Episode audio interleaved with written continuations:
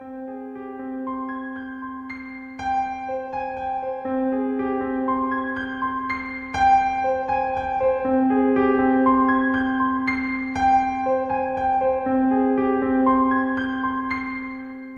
to Dark Archive, where we explore terrifying and chilling stories from the past. Tonight, we will explore the horrifying murder of young actress Rebecca Schaeffer. Each year, thousands of celebrity hopefuls pack up their cars, leaving their beloved hometowns behind, and head to Los Angeles. LA is the world capital of television and motion pictures. For those wanting to star on the small screen or silver screen, LA is where those dreams can be realized. It was July 18th, 1989. NBC had aired the pilot episode for Seinfeld two weeks prior. Major League Baseball's All Star game played one week earlier in Anaheim, California. And less than 40 miles away in West Hollywood, a budding young actress, Rebecca Schaeffer, sat in her apartment awaiting a script delivery that could change the arc of her career. The 21 year old from Eugene, Oregon, had already moved across the world and back again, chasing the same fame that tens of thousands had done, coming to Tinseltown. The knock on the door finally came. Rebecca excitedly answered, thinking this was the script for Godfather Part 3 that she had been waiting for. She was meeting later that day with director Francis Ford Coppola to discuss the role of Mary Corleone, Michael's daughter. She answered the door to a young man she had seen just a short time ago. Annoyed at his persistent presence, she asked him to leave. Taking umbrage to her request, the man pulled a gun from behind his back, said, I forgot to give you something. He fired a single bullet into her chest. Rebecca collapsed on the doorstep and died 30 minutes later. Far away from the alluring Hollywood lights, Rebecca Schaeffer was born November 6, 1967, in Eugene, Oregon, to child psychologist Dr. Benson Schaeffer and Portland Community College instructor Dana Schaeffer. According to Rebecca's friends, the young girl dreamed of becoming a rabbi. She wanted to share the teachings and values of the Torah with her Jewish community. But as Rebecca grew older, her fondness and aptitudes shifted toward show business. Taking advice from her teenage friends, Rebecca began modeling during her junior year of high school but there was only so much exposure an aspiring model could get in Oregon. So in 1984, Rebecca's parents allowed her to move to New York alone to pursue and develop her modeling career. Rebecca attended the Professional Children's School in New York, and after appearing in several print ads and local television commercials, she was spotted by casting directors for Guiding Light, who cast her in a small role. Later that year, Rebecca got the break she had been waiting for with the role of Annie Barnes on One Life to Live. It was around this time that the realities of show business would put an end to her modeling ambitions. Runway models were at least five foot nine, and at five foot seven, Rebecca did not meet that standard. But her agent and Hollywood casting producers saw in her raw talent at acting, and she was on track to becoming a star. After appearing in small roles in Woody Allen's Radio Days and Steven Spielberg's series Amazing Stories, Rebecca received a phone call from her agent that producers of the upcoming sitcom, My Sister Sam, were interested in her playing the younger sister of Pam Dawber from Mork and Mindy. My Sister Sam was a 30 minute CBS comedy which premiered on October 6, 1986, scheduled between Kate and Allie and Newhart, both hit shows for CBS, like real estate, a television show's time slot is all about location, location, location. The story of my sister Sam was a San Francisco photographer, Samantha Russell, takes in her teenage sister, Patty, following the death of their parents. It was during My Sister Sam that Rebecca began receiving lots of fan mail, something new for the young star. She knew she had made it, and that these were the spoils of being a young star. Against advice from those on the show, Rebecca responded to the letters by answering their questions and personalizing her responses. She felt obligated to take as much time in her responses to fans as they had taken in writing to her. One letter came from Robert John Bardo of Tucson. Bardo had seen Rebecca co hosting the Thanksgiving Day parade for CBS and wrote to her at the studio. As Rebecca had with so many other letters from fans, she responded with a note saying that his letter was very sweet, and she thanked him for taking the time to write.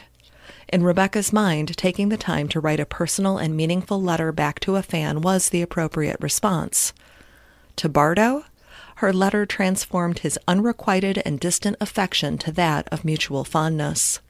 Bardo's fandom turned into worship, which later became a dangerous obsession. After good success on Monday nights, CBS tinkered with its schedule and moved My Sister Sam to Saturday nights, opposite NBC's ratings buzzsaw Facts of Life. Anytime a television show moves time slots and especially days of the week, fans can have a challenging time finding it. This, accompanied by the popularity of Facts of Life, the audience and ratings cratered to one of the lowest on network television.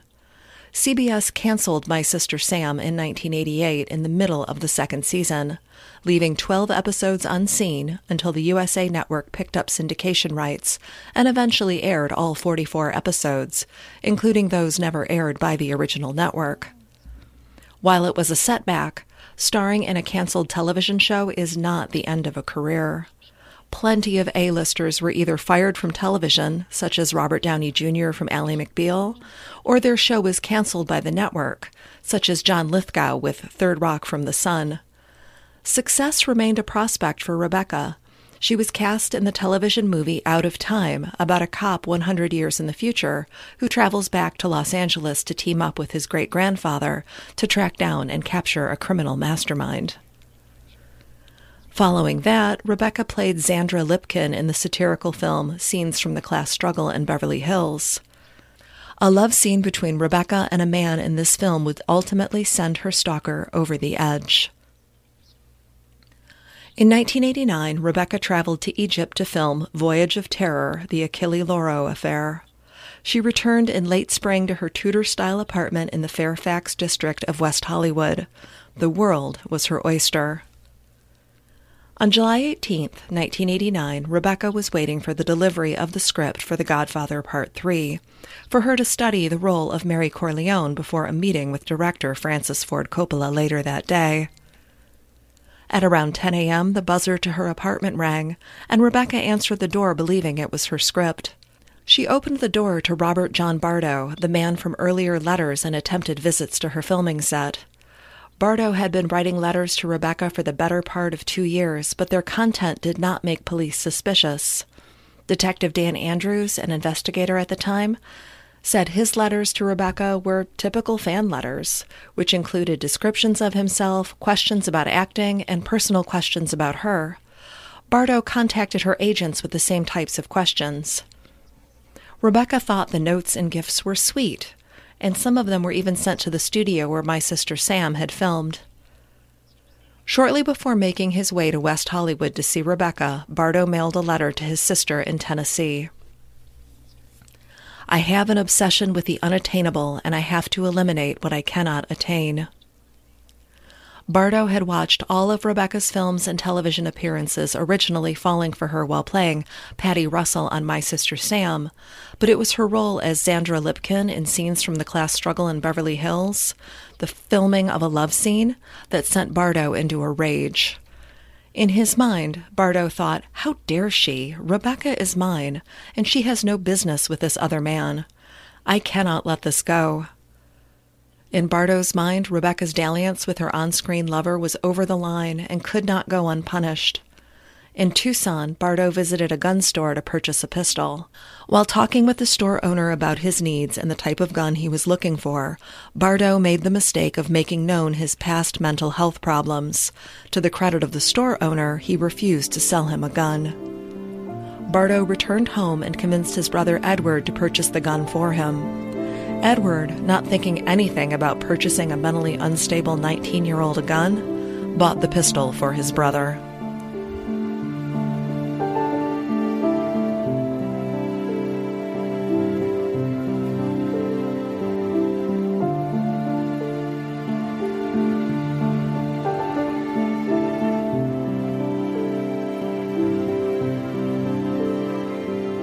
On his own, Bardo obtained 10 hollow point bullets. A hollow point bullet is a type of bullet that expands upon impact, causing a more lethal hit without further penetrating into the body. The bullet hits the target's soft tissue and because the pressure is more than the bullet can handle while maintaining structural integrity, the soft metal peels back and out, causing the bullet to mushroom. This action slows the round down considerably, stopping it from moving further into the body or exiting through the other side. For all Bardo's erratic and volatile behavior, his method of finding and hunting Rebecca was well thought out. How did Bardo locate Rebecca's home? For that, we have to go back to 1982, when actress Teresa Saldana was also attacked by a crazed fan. Saldana began her acting career in the 1978 film I Want to Hold Your Hand, a fictional comedy about the power of Beatlemania. Two years later, Saldana was cast in Raging Bull as Lenore LaMotta, the wife of Joey, Joe Pesci's character. Just as Bardo saw Rebecca in My Sister Sam and Scenes from the Class Struggle in Beverly Hills, Teresa's attacker, a Scot named Arthur Richard Jackson, had seen her in Raging Bull and became consumed with the idea of her. Jackson hired a private investigator to obtain Teresa's address, and a few days later was outside of her West Hollywood residence, waiting. When Teresa walked outside, he walked straight up to her and, using his politeness as subterfuge, approached her. Excuse me, are you Teresa Saldana? Teresa, thinking nothing of the encounter, as similar encounters had happened countless times, replied, Yes. This was all Jackson needed. He stabbed and slashed her with a hunting knife over and over again, so much so that his knife bent backwards. Hearing Saldana's screams, Jeff Fenn, a delivery man who was a couple of houses away, rushed over and wrestled the weapon away from Jackson. When Teresa arrived at Cedar Sinai Medical Center, most of the blood had drained from her body, stopping her heart. But because of talented surgeons who performed heart lung surgery, 26 pints of blood, and Jeff Fenn's heroism, Saldana survived the attack and would live to film more movies and television shows. Bardo learned from Teresa's story and knew the easiest way to find Rebecca's home was to hire a private investigator. It worked so easy for Arthur Richard Jackson, why not again? The ease of which Bardo obtained her address is one of the more troubling facts about this case. Bardo's PI went to the DMV and requested Rebecca's information, and it was given to him, just as any other fleeting transaction. Imagine being able to go to the DMV and for $10 receiving the personal address of any movie star or athlete that you wanted to see. The idea seems ludicrous today. Now, with Rebecca's address, a pistol, and 10 hollow point bullets, Bardo hops on a Greyhound for a 500 mile trip that would take him to her front door. The morning of July 18th, 1989, inside of her apartment, Rebecca awaited the script for Godfather Part 3 to read over and prepare for her meeting later that day with Francis Ford Coppola. Bardo arrived in West Hollywood and walked through the neighborhood with the photo Rebecca had signed and asked passers-by if they'd seen her that day. Having her address, he walked to her apartment and rang the buzzer. In an inopportune, ironic happening, the intercom to her building, which acts as a barrier between residents and solicitors, was broken, so Rebecca had to walk down the stairs to answer the door. Surprised at seeing Rebecca with such little effort, Bardo introduced himself and shook her hand. They talked for a few seconds. Bardo told her what a big fan he was, and he was so thrilled to finally meet her. After a brief back and forth, Rebecca excused herself and shut the door. Bardo walked away unsatisfied. He walked around the corner to a diner, ordered some food, and became more and more angry since he had not gotten what he wanted.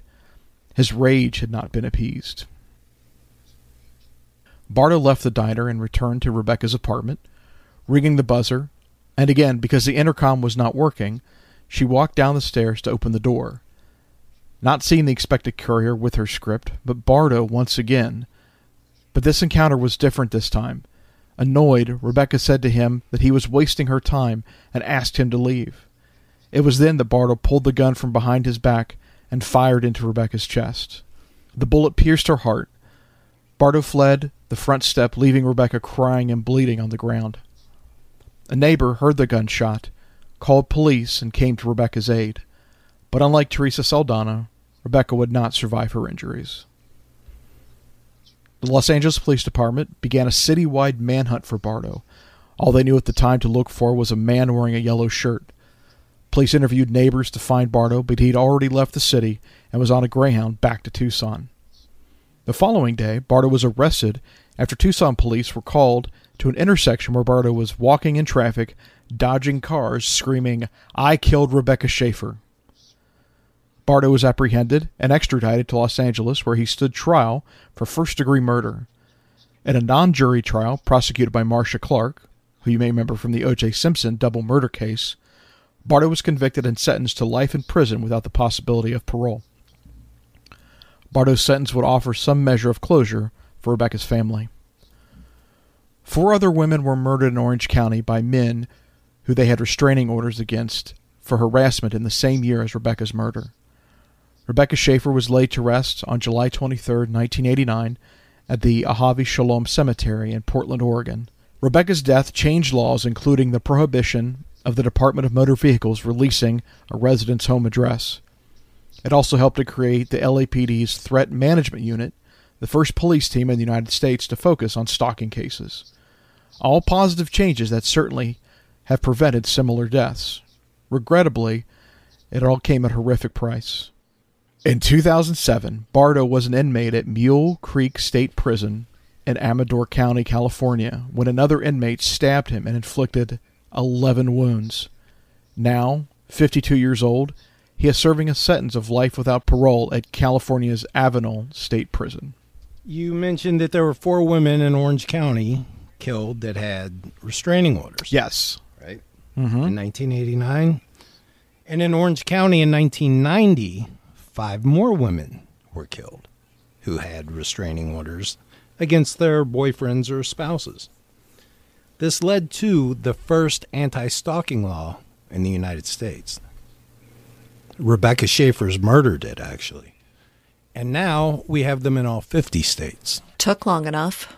So it was not for naught. Yeah, it's, it's hard to it's hard to believe that that wasn't a thing prior to that. I mean, we're only talking about 1989 here, right? That's that's wild. Um, let Well, they believed that restraining orders were good enough. I guess so. Let's let's uh, let, let's introduce our panel who we're who we're talking to after after this story. Um, the first voice that you heard uh, that is Chuck Walters.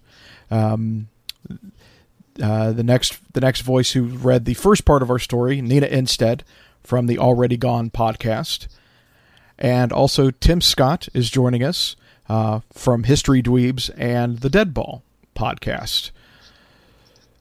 So yeah, Chuck, as you were saying, I I, I agree. Uh, it's it's wild to think that um, you know that still happened even a year after that. But to think that in 1989 there were no decent anti-stalking laws uh, is really kind of a mind job.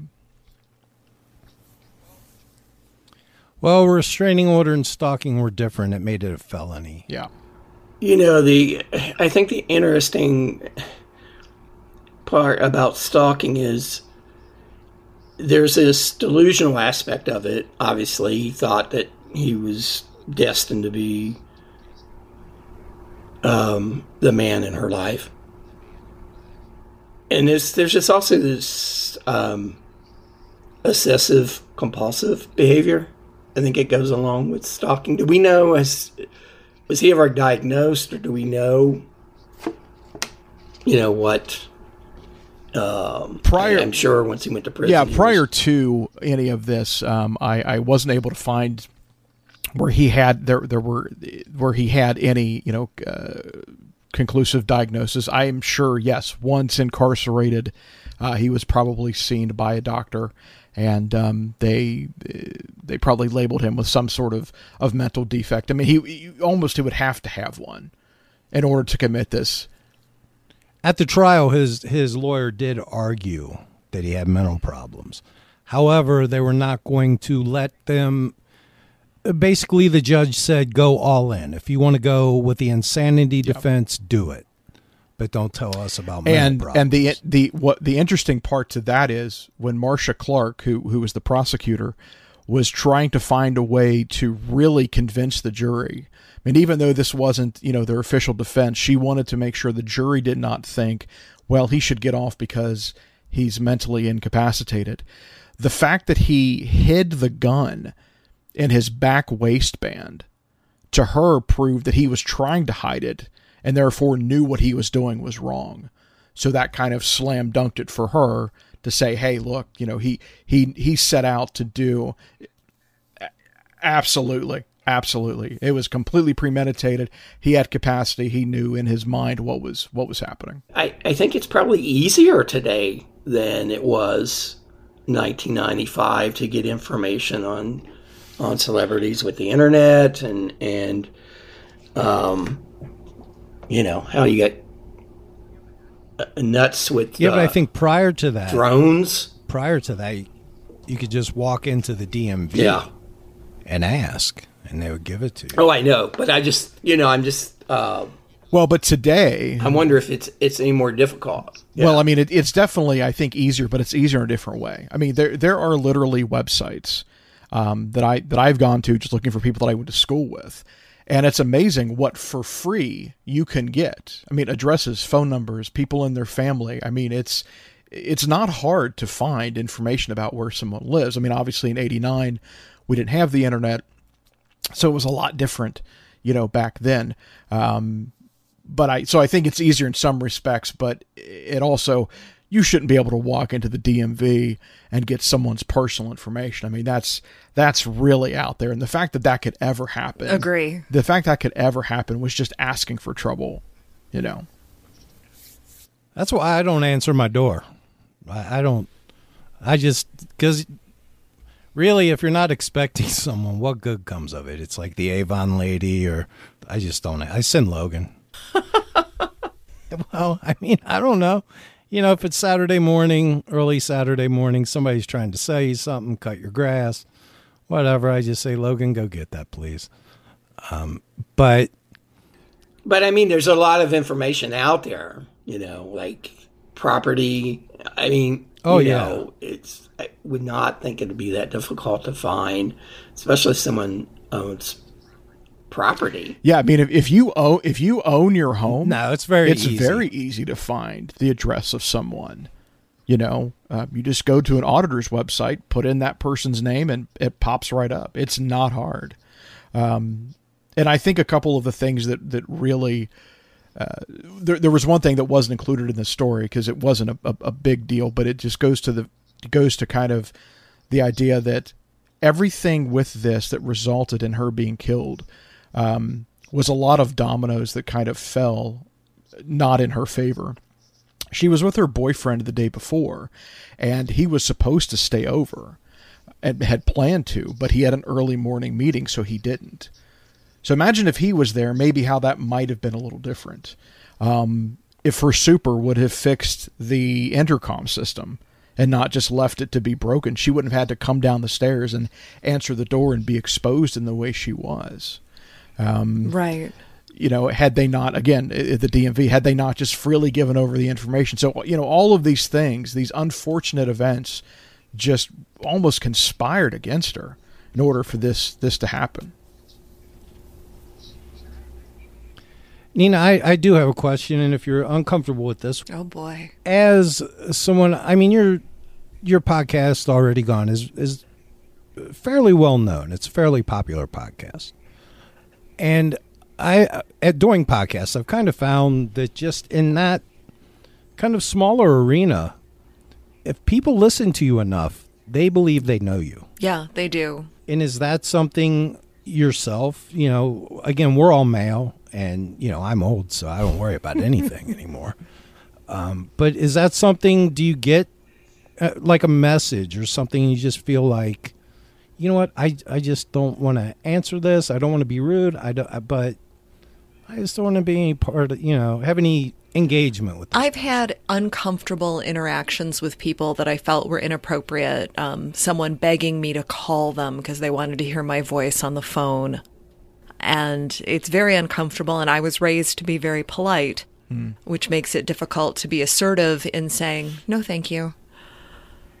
But yeah, there's definitely been instances where I've been approached by people where I was not comfortable and had to be direct that that, that wasn't happening and they needed to stop. One of the interesting things about this is, uh, do you know what the guy had in his hand when he walked up to the door? So he had um, he had he had uh, some flowers, and he had a the picture of her that she had signed and sent back to him with a personal note on the back of it.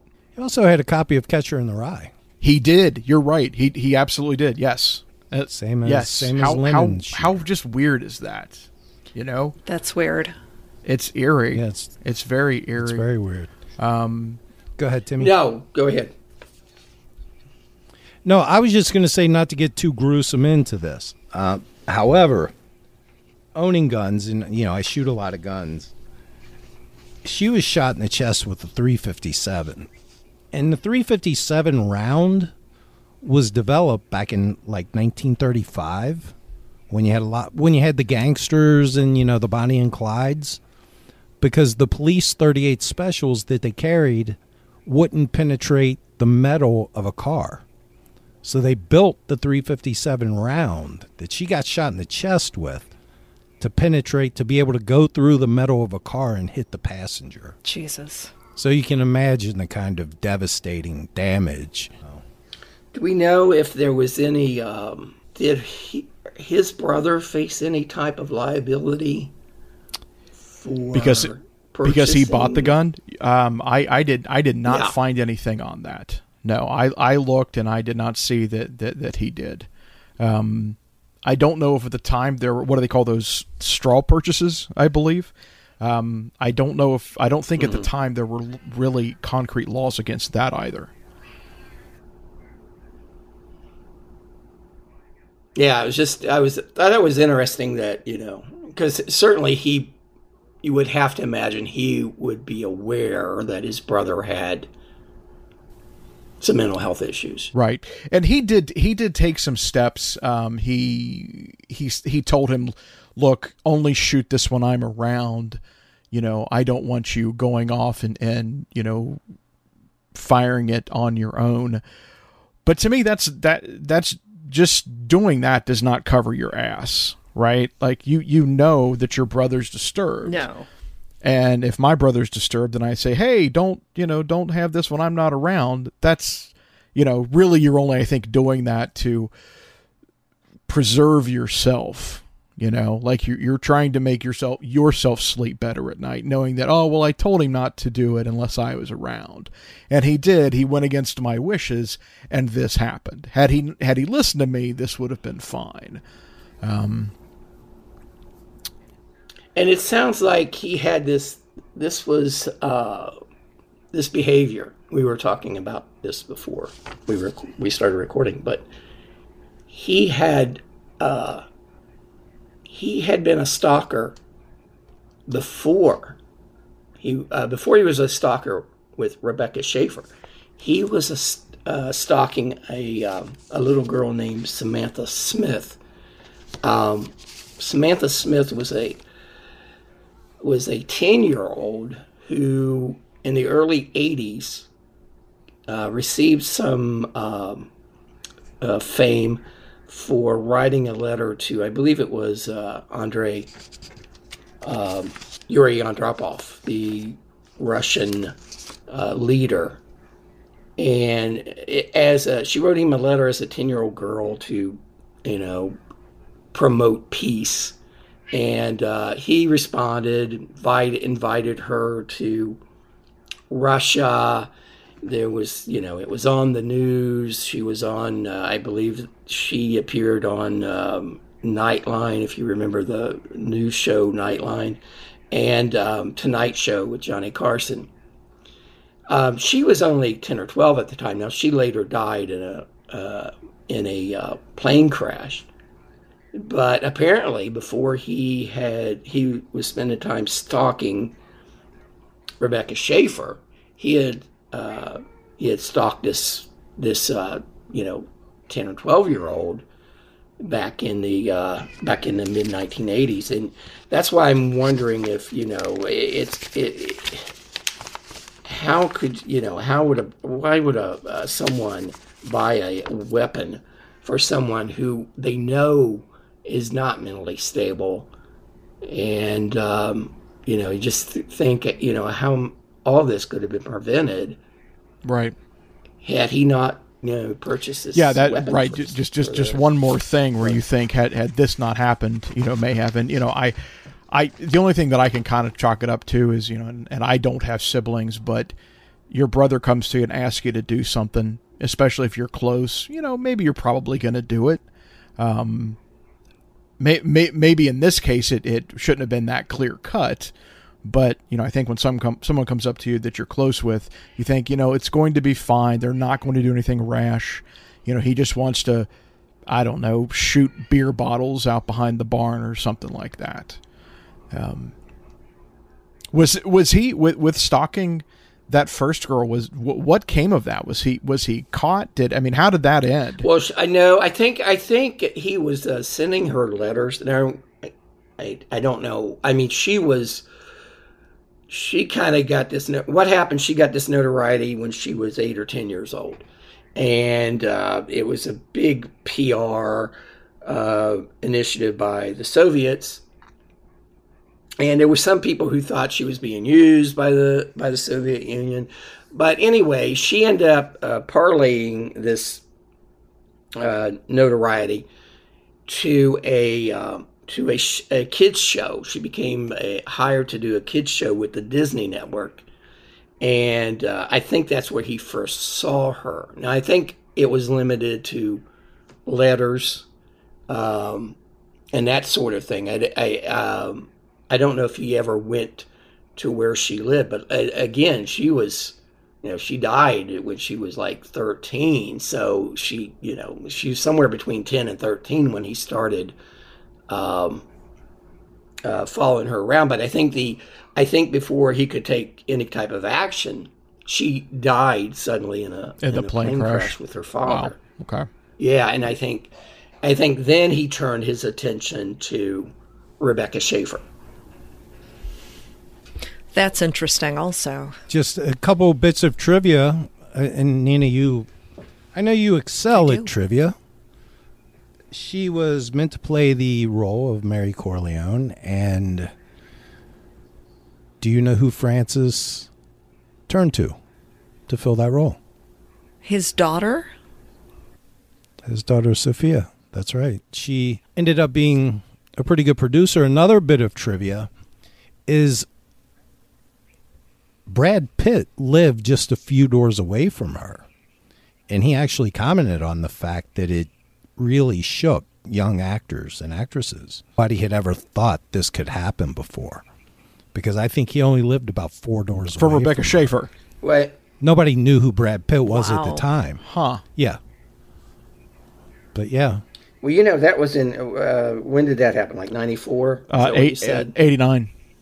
89. 89 not long after that was the is when uh, remember the stalker that uh, stabbed Monica Seles. Mm-hmm. Oh, in the back while uh, she was playing. In, that, in the back during the tennis yeah, match. In that case, yeah, she, he went onto the tennis court and stabbed her. In that case, he was a stalker of Steffi Graf, who was, you know, he had this in his mind. He was helping Steffi Graf by and what he, obviously what he tried to do was to kill her competition. Jeez. But right. But you know, Hollywood has a long history of that because I, I when you were mentioning that uh, Chuck about Brad Pitt, I was thinking about you know it wasn't you know fifteen years or so before that, maybe not that long, uh, and not necessarily stalking, but um, when uh, Sharon Tate. Sharon Tate was murdered. Yeah. Uh, so. Yeah, that would have been in '69, I suppose. Yeah. Creepy. Very. But I, but I think, but I think, like you alluded to earlier, you know, it, it, people listen or see people on screen, or they listen to them on the radio, and they think, "Hey, I know this person. You know, I have this this relationship with them," and the the the star has no idea who the hell this person is. Does can't even imagine to think of who they are. You know, um, like you mentioned, Brad Pitt. I mean, think about the billions of people that have seen Brad Pitt in a movie throughout his career, right? And he he will never know ninety nine point nine percent of them, but some of those people think that they have a a relationship with them. Um, one I actually read the other day. I I I'm at forty at forty three, I'm still a big uh, pro wrestling fan, and one of the wrestlers, uh, whose name is Seth Rollins, was attacked about a month ago, like live when they were filming Monday Night Raw. A guy jumped the barricade and, and speared him and attacked him. Um, and they're really good with security. They've got you know they've got people there to take him you know take him down because you know I mean I'm sure he can fight a little bit, but for the most part, the dude's an actor, right? Like he's not a real. Yeah, it's, it's, all fake. Yeah, he's not a scripted. he's not a super tough guy, and especially when someone tackles you out of nowhere. Well, it turns out that this guy, yeah, basically had kind of been stalking him, had written him letters and thought that they were in a relationship, and turns out had his address at home. So, a lot, you know, for me, that's fine. I'll be rich all day long. I have no desire to be famous. I want no part of that just because of crap like that. Well, and it's it's strange because he he talked about it and said that he was kind of inspired. If you're a U2 fan, Exit, the song Exit mm. off Joshua mm-hmm. Tree. It's about, you know, when religious fanaticism goes overboard and, you know, really becomes deadly, which was actually kind of strangely inspired by Norman Mailer, the Executioner song about Gary Gilmore. And when U2 found this out, they didn't play the song anymore. They actually started playing it again in 2017, 2018, when they played the Joshua Tree tour, cover to cover. But between that time, there is some disturbing footage. So. There, yeah, there's some disturbing footage from the trial. It, well, actually, everything with Bardo is disturbing because the guy is just he's he is out there. I mean, when they talk to him, he's just so matter of fact about what he did you know, and he just kind of lays it out like, hey, this is what I did, and it's no big deal, like he was buying milk. But during the trial, they played the U2 song, so I guess they, you know, the judge could hear it and everyone could hear it. And Bardo is sitting in his chair. Mm-hmm. You know, he lo- he looks like Beavis and Butthead, like he's shaking his head up and down. He's doing air guitar and he's getting into it, and it's like, wow, even in this setting, in this really solemn setting of, of, of his trial, He's just like a 16 year old kid rocking out to a song that he likes. Really unbelievable. That's wild. Yeah. It's a spooky world, and my solution to this, my solution is to get a door robot. A door robot. A door robot. When somebody rings your doorbell, well, now you know you have the doorbells. I guess everybody has them that you can see, yep. like a ring outside, doorbell. You know, just from your phone. Yeah. And I don't, I still, even if I know the people, I don't answer the door. I take social distancing seriously. but I mean, Chuck, um, to your point, I mean, to the, you know, the degree we had any, we've had, you know, listeners with history dweebs, you do get people who think they know you and they think, you know, that, you know, we play characters. And they, they seem to think that that's really you and I mean, and that you're that they have some sort of relationship with you. Have you guys have have you guys had some of that experience? Well, I think it's more. I mean, I it's it's most unsettling for me when people they do feel like they know you and they feel like they they will reach out to you for, with me, it's primarily to ask advice about life things. Why anybody would look at my life and say, "Yeah, I'm going to ask this guy some advice." You know, it's flattering, but it, you you can also you know it's also you know I I met my fiance through podcasting, so I'm not sure if I'm a good example, but I mean it. People do tend to um, think they know you. Really? You know, they, yeah. Yeah. When they and when when they actually mm. don't. You know, we. Yeah, podcasting is a very weird to me, a very weird medium because they're listening to you. They're hearing you, and they hear you in their ear over and over. And, and a lot of times, you know, you talk about depending on the format of the podcast. Um, you talk about your your your personal life and and people pick up on that and sometimes you forget you have said things about your personal life and they know things about you that you don't know about them I, I can I can definitely attest to that. I gave my, I gave my phone number out on a podcast. once. Remember that? Did stuff? you really? Oh, God. Yes, you did. Yeah.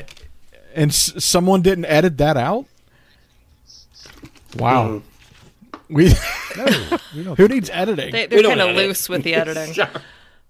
Timmy's going to be crazy enough to throw that out there. That's a fair. I mean, we have a, a small audience now. You know, think about the exposure that she would have had on a. I mean, even today. I mean, back then you had three networks, maybe 4 mm-hmm. right? No, really, not a lot of cable television going on. I think it would have been right about the advent of cable, right around then, about 80. Yeah, but still. you would know the weekly schedule, TV schedule, almost every evening. You would know what I mean. You knew, just knew what shows were on at what Yeah. what Yeah. time. So there wasn't. You didn't have these, you know, 400 channels or whatever you have today, and you know the exposure that one of those network shows would receive uh, even now, but especially back then. You know, it had to be it had to be off the off the chain how many people would watch those shows. Especially with where the show was initially. Yeah, and honestly, I'd never, I've never seen the show. No. Um, I, I did hear, a, I did always find an interesting comment. Um, you know, I'm a huge Bruce Springsteen fan, and he was on Storytellers, and a, and a guy in the audience asked him, he said, you know, from your music, I followed you for so long, and I really feel like I know you. You know, how much do I know you? And and Bruce was answering questions, and he said, not at all. He said, you don't know me at all. He said, what you see, we all have faces, and you see my performing face, and that's the face I have on all the time. It, it it it's a weird thing. It's a very weird thing. Yeah, such a sad uh, sad story. I had a friend who um, she had uh, went out to Los Angeles on vacation, and they I believe they um, performed that show in front of a live audience, uh, and she went she went to see it. Um, I don't know how long that was before it ended, or how long it how long it had you know before she was murdered, but. Um, I do remember her going to it because she was at that point. Pam Dauber was she was a star, right? She was, Yeah. You know, she had been on Mork and Mindy. Yeah, and she had she helped to de- to Yeah, develop the show. Um, I mean, it was it was really kind of put on her and one of the producers to find the Patty character who Rebecca Schaeffer played. Um, in an interview, you know, Pam had said we just searched and searched and searched, and then you know when when Rebecca came in, she you know she said we knew immediately from like two minutes of talking that that was her.